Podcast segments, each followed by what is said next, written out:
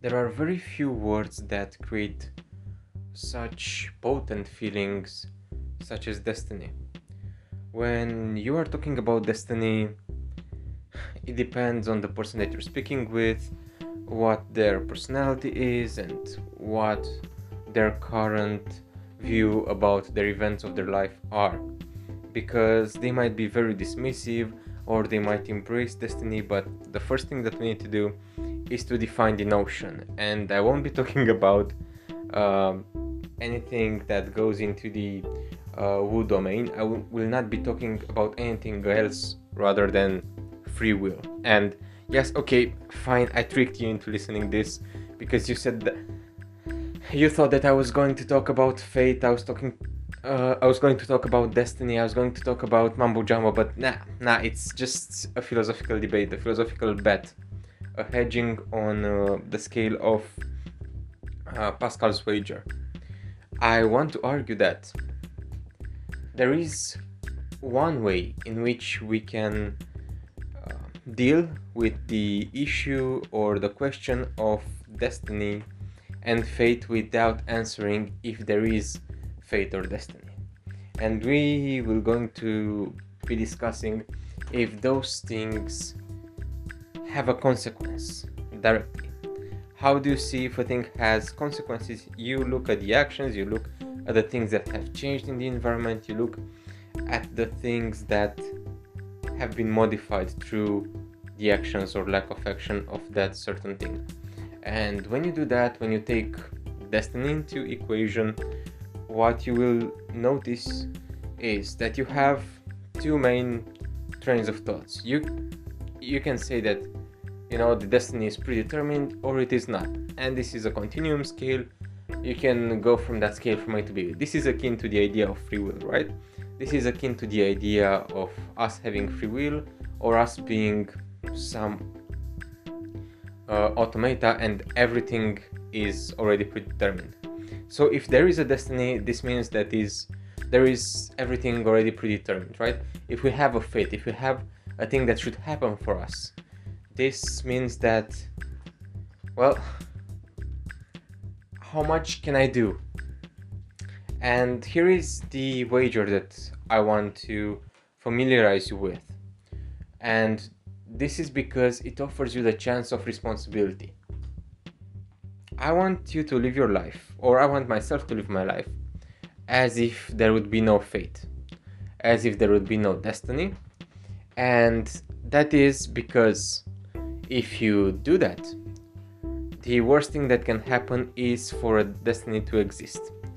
If a destiny exists, then there is not really a problem because it would have already happened, right? So you're not fighting anything, you're not fighting this sort of malevolent force that pulls you back, that tries to that tries to kick your nuts, that tries to uh, beat you down, that, that tries to put you down. No, you're just living life as it is, and what you're pursuing is what you would have pursued even if that was predestined for yourself. Okay, that's the first option. The, the other option in which you believe there is a destiny, then whatever happens to you, you take it as and as and at face value. You say, This happened because this is how it was written for me. Uh, this is like this because this is how it is supposed to be. And while it can help you cope with some negative events, it is clearly not a solution for long term success. Because, see, success is another thing that we should define, but we're not going to do that now. But I'm, I'm talking about a, a happy and content life. To have that kind of life, you have to be slightly dissatisfied with where you are at, at least in some aspect of your life, because you are going to look for points of improvement, for points of making things better, for points of saying, you know what, maybe my relationship with my friends is not as strong as it used to be or as I would want to have it. You can say, hey, it's the destiny for things to be that way and for us to fall apart or you can do something and you can say hey you know what i don't want things to fall apart how about I'm going to do to ask them out to uh, meet with them and uh, discuss as we did in the old times, so on and so forth. Right. So what you do through that is not necessarily negating that there would be a destiny, but you're not putting that before. Jesus Christ. You can see I'm still under the effects of anesthesia. Um, I'm recovering from surgery, so I'm still under those effects. But the idea is that if you are doing that, if you are living every sort of situation as if there would be no destiny, then you open more possibilities for your mind. At least in the apparent sense, right?